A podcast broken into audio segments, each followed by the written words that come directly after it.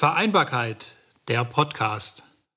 Hallo und herzlich willkommen zu unserem Vereinbarkeitspodcast und schön, dass Sie wieder eingeschaltet haben.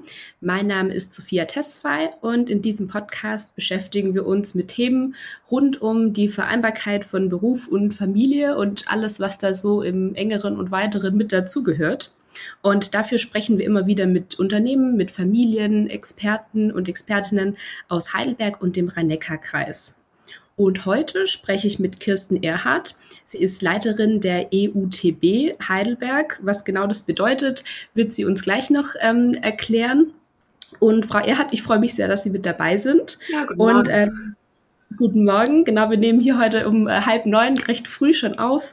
Ähm, Frau Erhardt, stellen Sie sich doch gerne mal kurz vor und ähm, gerne auch schon direkt die EUTB. Ja, ich bin Kirsten Erhardt. Ich arbeite in der EUTB, ein bisschen schwieriger Name, die ergänzende unabhängige Teilhabeberatung ist das. Das ist eine Beratungsstelle in Heidelberg. Wir sind zuständig für Heidelberg und den Rhein-Neckar-Kreis und ähm, wir beraten rund um alle Themen oder alle Menschen mit Behinderung und ihre Angehörigen und alle Themen, die da so aufploppen, wenn man eben mit einer Behinderung lebt oder einen Angehörigen mit Behinderung hat. Wir sind zu dritt drei Beraterinnen und ähm, wir alle haben auch einen Bezug, sag ich mal, zum Thema Behinderung. Ich habe zum Beispiel einen Sohn mit Behinderung. Das bedeutet, vieles, was ich mit Familien bespreche, das erlebe ich auch selbst und zwar seit vielen Jahren. Mhm.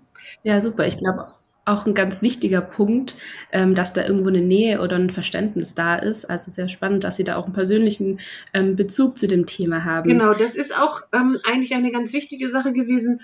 Man muss wissen, diese Beratungsstellen, die EUTBs, davon gibt es bundesweit ungefähr 500, ähm, wurden eben in im Zuge der Reform des Bundesteilhabegesetzes geschaffen. Sie sind vom Bund finanziert. Träger mussten sich bewerben. Bei uns ist es der Träger das Heidelberger Selbsthilfebüro. Und das war ein ganz wichtiges Prinzip, das sogenannte Peer-Prinzip. Betroffene, ein bisschen schwieriges Wort, aber Betroffene beraten andere Betroffene. Also Menschen, die auch einen Bezug haben, einen eigenen Bezug zu diesem Thema. Und das war ganz wichtig und das ist uns auch ganz wichtig in der Beratungsstelle Deswegen arbeiten wir eben nicht nur mit uns drei hauptamtlichen Beraterinnen, sondern auch mit ehrenamtlichen Peers eben aus der Selbsthilfe. Das ist ja dieser tolle Bezug, den wir eben auch haben. Wir haben ja die Selbsthilfegruppen mit deren vielen, vielen Erfahrungen und wir haben acht Ehrenamtliche ausgebildet mit so kleinen Seminaren, dass sie uns eben auch bei der Beratung unterstützen, aber nicht unterstützen, dass sie einfach nur dabei sind, sondern dass sie sich einbringen, dass sie ähm, auch einen eigenen, eigenen Bezug mit den Ratsuchenden aufbauen. Also ganz unterschiedliche Konstellationen. Wir machen im Moment Co-Beratungen, aber auch ähm, die ehrenamtlichen Peers telefonieren mal mit Ratsuchenden, wenn die das auch wünschen. Also das ist eine ganz tolle Ergänzung und einfach auch ein ganz wichtiges Standbein unserer Beratungsstelle. Mhm, ja, absolut. Können Sie sagen, ähm, wie viele Beratungen Sie so im, im Schnitt in der Woche oder im Monat haben? Ja, das ist immer so ein bisschen schwierig zu sagen. Also es gibt keinen Tag, wo wir keine Anfragen haben, sage ich jetzt mal so. Und ähm, im Moment, also einfach Pandemie geschuldet, machen wir relativ wenige Präsenzberatungen, also Beratungen bei uns im Heidelberger Selbsthilfebüro vor Ort, aber eben sehr viel telefonisch, sehr viel per Mail, inzwischen auch per Zoom. Also ähm, wir haben, ja, ich kann da keine genaue Zahl sagen, aber es ist wirklich so, dass wir eigentlich die ganze Zeit sehr, sehr, sehr gut beschäftigt sind. Und wenn ich morgens in meine Mails gucke, das habe ich heute Morgen schon, dann sehe ich schon wieder Anfragen. Und die Leute brauchen dann ja auch eine Antwort beziehungsweise eine Idee, wie es weitergehen kann. Denn das ist unser Prinzip, das müsste man vielleicht auch nochmal sagen, das ist ganz wichtig. Unser Prinzip ist, ähm, dass wir Menschen im Vorfeld von Leistungen, die ihnen auch zustehen, beraten und gucken, was möchten sie eigentlich. Also nicht so sehr weg, also weg, das ist ja die Idee auch des Bundesteilhabegesetzes, weg von so einer für bevormundenden, fürsorglichen Art, sondern einfach zu sagen, was braucht der Mensch mit Behinderung, um Teilhabe zu haben selbstbestimmt zu leben. Und diese Wege suchen wir zusammen. Wir haben so ein eigenes Motto bei uns uns selbst gegeben, das heißt, damit aus Wünschen Wege werden. Und das mhm. meinen wir sehr ernst. Wir suchen immer den nächsten Schritt. Also wenn ich so eine Mail lese, so wie heute Morgen, ich hätte glaube, da waren schon fünf, ähm, dann überlege ich natürlich immer schon so, oh, in welche Richtung kann es gehen und was werden wir wohl besprechen?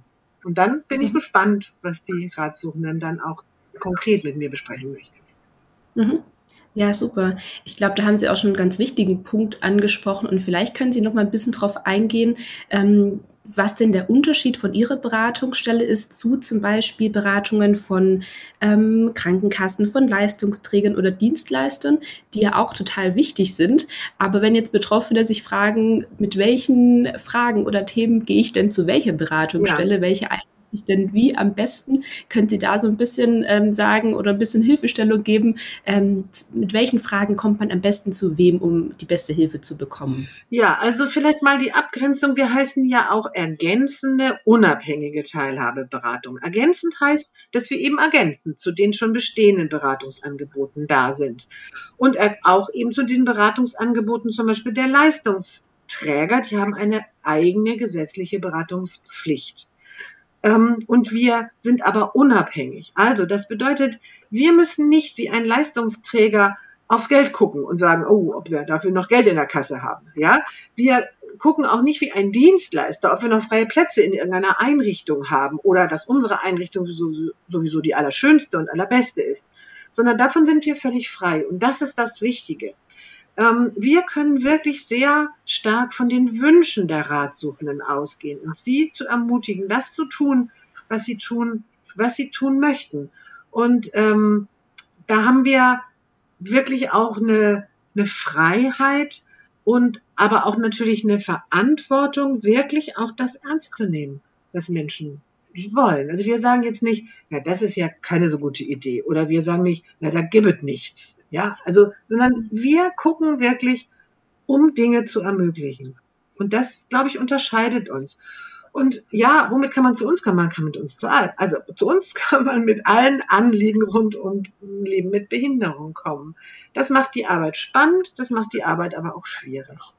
Also, das können Bildung, Schule, Arbeit, Leben in der Gemeinschaft, soziale Teilhabe sein, Schwerbehindertenausweis, ähm, Reha-Geschichten in alle Richtungen. Also wir sind da sehr, sehr breit aufgestellt.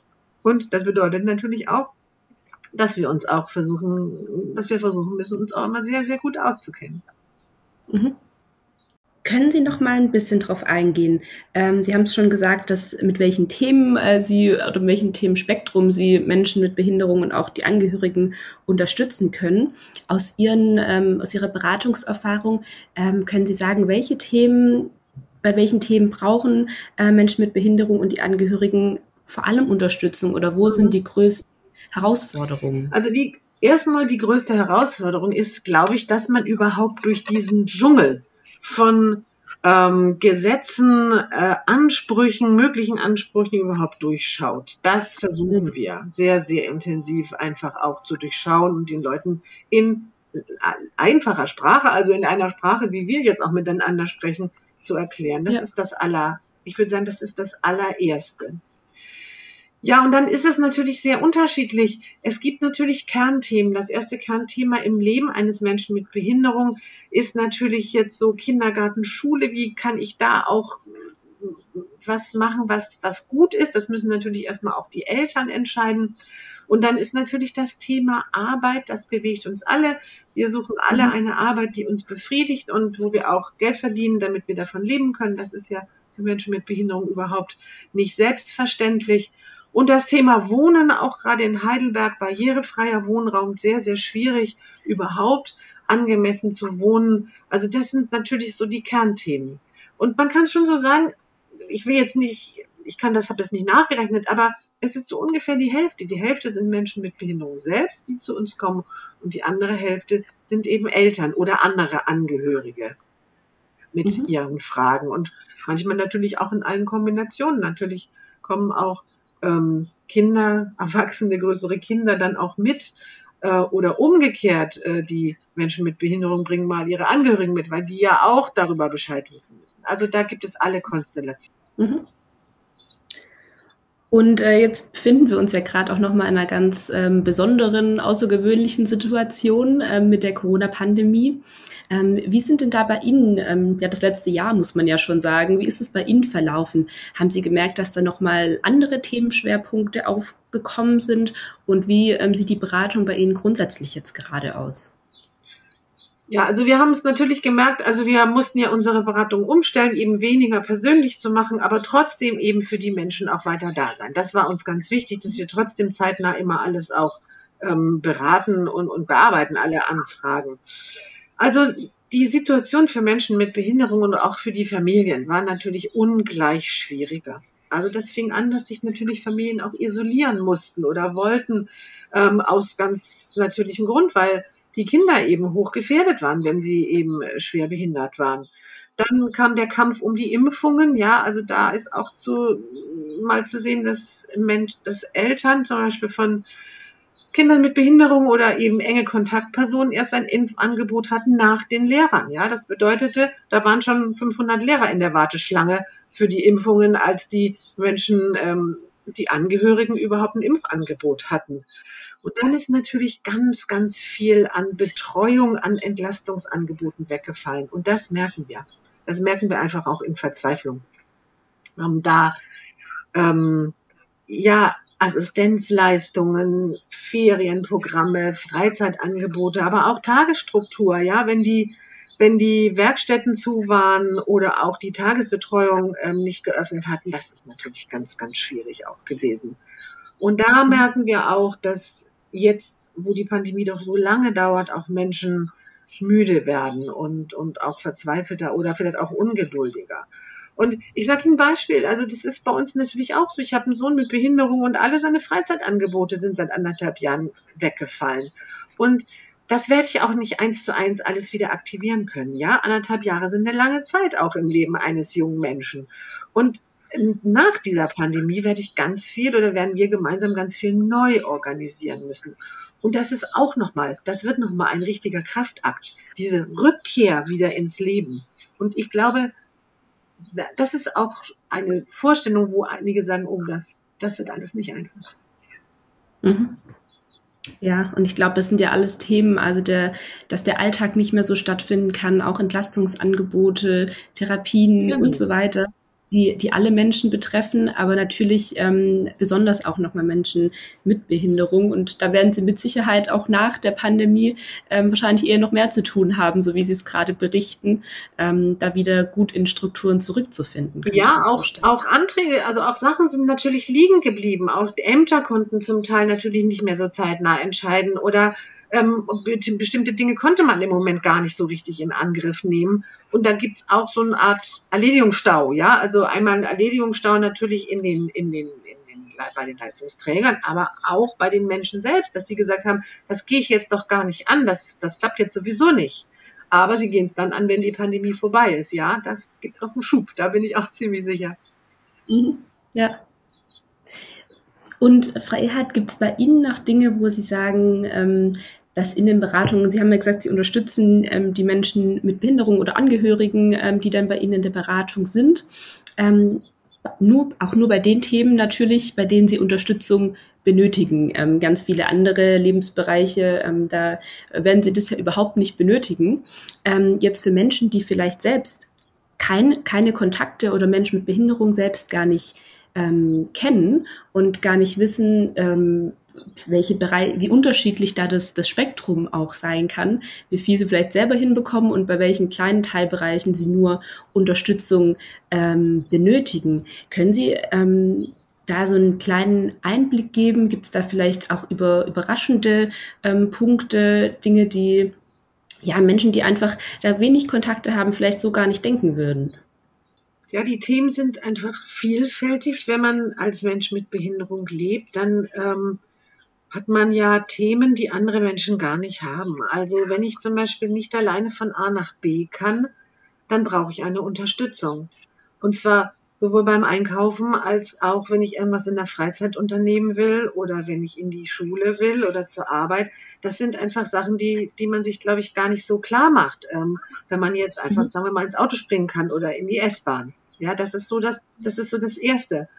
Und es sind natürlich auch viele Lebensbereiche. Also es geht oft um Pflege, es geht um Schwerbehindertenausweise, es geht um Assistenzen, es geht um vielleicht auch andere Schul- und, und Berufswege. Also viele Sachen, die selbstverständlich sind, sind für Menschen mit Behinderung nicht selbstverständlich. Also ähm, wer zum Beispiel nicht zielgleich in der Schule lernen kann, den, den können sie, da kann, können die Eltern das Kind nicht einfach an der örtlichen Grundschule anmelden. Ja, das überrascht dann immer alle. Ach, geht nicht? Nein, geht nicht. Also da sind natürlich doch schon so viele, viele Unterschiede. Und ich finde schon, dass sich auch äh, die Themen durch alle Lebensbereiche auch ziehen. Also einfach auch durch Themen so, wie, komm, wie lebe ich selbst so mit damit? Wie komme ich damit klar? Wie, wie wirkt sich das einfach auch auf meinen Freundeskreis auf, auf meinen Bekanntenkreis? Es geht auch um Einsamkeit.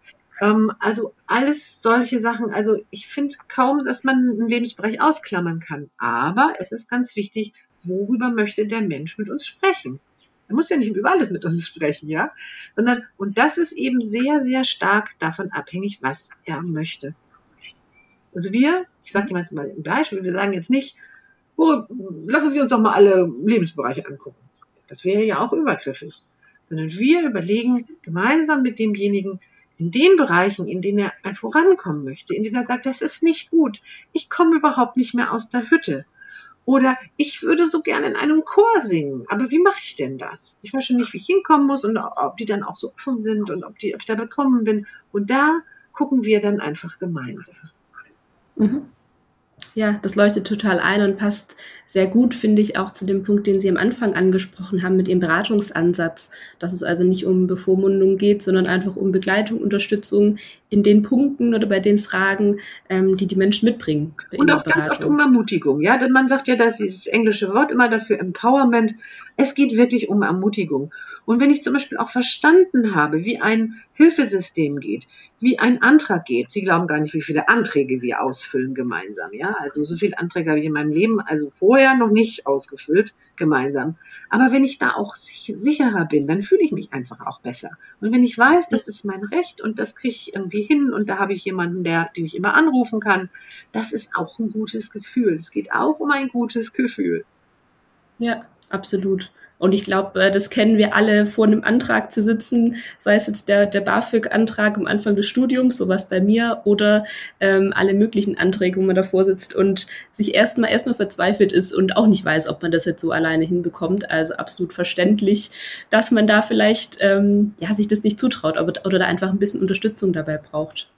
Also von daher ist das schon eine tolle Sache, dass es die EOTBs gibt, die so ganz niedrigschwellig da beraten und die auch nicht, und das muss ich auch nochmal sagen, nicht immer Leute wegschicken.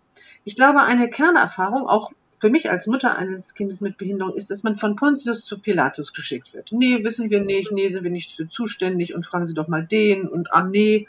Das machen wir nicht. Wir, wir verweisen manchmal schon auch auf zum Beispiel eine andere EOTB. Also in Mannheim gibt es auch noch vier EOTBs, auch EOTBs mit Schwerpunkten. Also wir kennen uns mit, nicht mit allen Behinderungsarten auch so detailliert aus und dann macht es auch vielleicht Sinn, wenn es um Sehbehinderung geht, mal woanders hin zu verweisen. Aber grundsätzlich machen wir das nicht, sondern wir ver verstehen uns nicht als Verweisberatung, sondern wir wir gucken wirklich, wie weit kommen wir gemeinsam mit dem Ratsuchenden. Und das ist wirklich auch ein Punkt, der wird total wertgeschätzt. Also das unterscheidet uns, glaube ich, auch. Ja, Weil wir eben ja, nicht nur so ein kleines stellen Sie sich das wie eine große mm, Torte vor. Wir haben nicht nur ein Tortenstück, wie vielleicht ein Leistungserbringer auch oder ein Leistungsträger oder eine spezielle Beratungsstelle, sondern wir haben die ganze Torte und die hat verdammt viele Stücke. Mhm. Frau Erhardt, ähm, zum Abschluss würde ich Ihnen gerne noch zwei Fragen stellen und die passt eigentlich, die erste passt ganz gut zu Ihrem ähm, Bild gerade mit dem Kuchen. Ähm, um da auch unterstützen und helfen zu können, ähm, haben Sie ja mit Sicherheit auch ein sehr gutes Bild davon, äh, was für Kuchenstücke es in Heidelberg und dem Rhein-Neckar-Kreis schon gibt und was da vielleicht auch noch fehlt. Ähm, was würden Sie sagen oder was merken Sie, ähm, was ist bisher sehr gut? Wo sind wir in Heidelberg und im Rhein-Neckar-Kreis gut aufgestellt? Und welche ähm, Dienstleistungen, Unterstützung, Beratungen oder auch ähm, finanzielle Leistungen fehlen denn noch? Ja, das ist natürlich jetzt eine sehr große Frage. Ähm, vielleicht gehen wir vom BTHG aus, also von der, von der Reform des Bundesteilhabegesetzes. Das hat ja die Idee, dass Hilfen immer personenzentriert sind, also wirklich passgenau und individuell. Und ich glaube, da brauchen wir überall ein Umdenken. Dass es nicht, dass wir nicht in Einrichtungen, in pauschalen Angeboten, in Gruppenangeboten äh, denken, sondern dass wir denken, was möchte derjenige selbst. Und dafür individuelle Angebote zu schaffen und auch sich da auf den Weg zu machen, sowas zu unterstützen, ich glaube, das ist noch ein weiter Weg. Denn es mhm. nützt mir nichts, wenn ich ähm, die Dinge, die ich eigentlich machen möchte, nicht machen kann, weil, weil ich da keine Unterstützung, kein Angebot finde, kein individuelles Angebot, ähm, weil es nur irgendwelche Gruppenangebote gibt, die es schon seit 20 Jahren gibt, aber wo ich sage, das kommt für mich überhaupt nicht in Frage.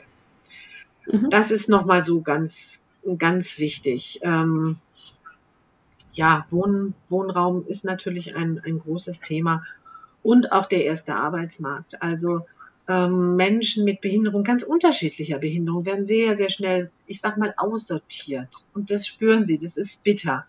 Auch da ähm, ernsthafter, länger zu versuchen, Menschen auch ähm, in der Arbeitswelt ihren Platz zu ermöglichen, das ist schon auch ein wichtiges Anliegen überall. Mhm. Und ähm, jetzt war ja letzte Woche am 5. Mai der Europäische Protesttag zur Gleichstellung von Menschen mit Behinderung. Ähm, was würden Sie denn sagen, was kann jede und jeder Einzelne von uns denn tun, um die Teilhabe und Gleichstellung von Menschen mit Behinderung zu unterstützen und sich da auch solidarisch zu zeigen? Ja, ich glaube, wichtig ist auch ähm, neugierig zu sein und ähm, zu sagen, ähm, ja, es gibt sehr unterschiedliche Menschen und ich bin neugierig, was du mitbringst, wenn wir uns treffen. Behinderung nicht als Defizit zu sehen, sondern als eine Chance, eine Chance für Vielfalt ähm, wenn der erste Rollifahrer im Chor ist, dann ist das anders, weil dann muss man sich andere Gedanken machen, zum Beispiel für irgendwelche Ausflüge. Oder wenn das erste Kind mit Behinderung, was zum Beispiel nicht sieht, in einer Schulklasse ist, wirkt das auf alle aus. Aber eben nicht defizitär, nicht, dass man sagt, oh, große Probleme jetzt, sondern als Chance. Und wenn wir das mehr als Chance sehen könnten, dann werden wir auch Menschen mit Behinderung und auch den Familien einfach mehr gerecht und ähm, geben ihnen auch nicht das Gefühl, dass sie irgendwie stören, dass das irgendwie schwierig ist, sondern dass wir uns freuen, dass wir uns freuen, dass sie ein Teil von uns und von unserer Gesellschaft sind. Und das wäre schon schön, das würde allen gut tun. Das sind jetzt eigentlich schon die perfekten Schlussworte, Frau Erhardt. Da habe ich nichts mehr hinzuzufügen. Ähm, Gibt es von Ihrer Seite noch was, was Sie ähm, am Ende noch loswerden möchten? Ich finde, es war doch ein ganz gutes Schlusswort, oder? Das finde ich auch, absolut. Dann danke ich Ihnen ganz herzlich für das Gespräch und Ihre Eindrücke. Ja, sehr gerne. Ja, wir freuen uns einfach, wenn wir auch in Kontakt zu vielen, vielen sind. Netzwerk ist für uns ganz wichtig, weil nur wenn wir das Netzwerk, wenn wir den Rhein-Neckar-Kreis, wenn wir Heidelberg gut kennen, dann können wir auch gut ja, Ideen entwickeln. Wissen braucht Ideen und Ideen braucht Wissen, so geht das eben. Ja, absolut. Vielen Dank. Ähm, damit sind wir am Ende der heutigen Folge. Ich danke Ihnen ganz herzlich fürs Zuhören und sage bis zum nächsten Mal. Vereinbarkeit, der Podcast.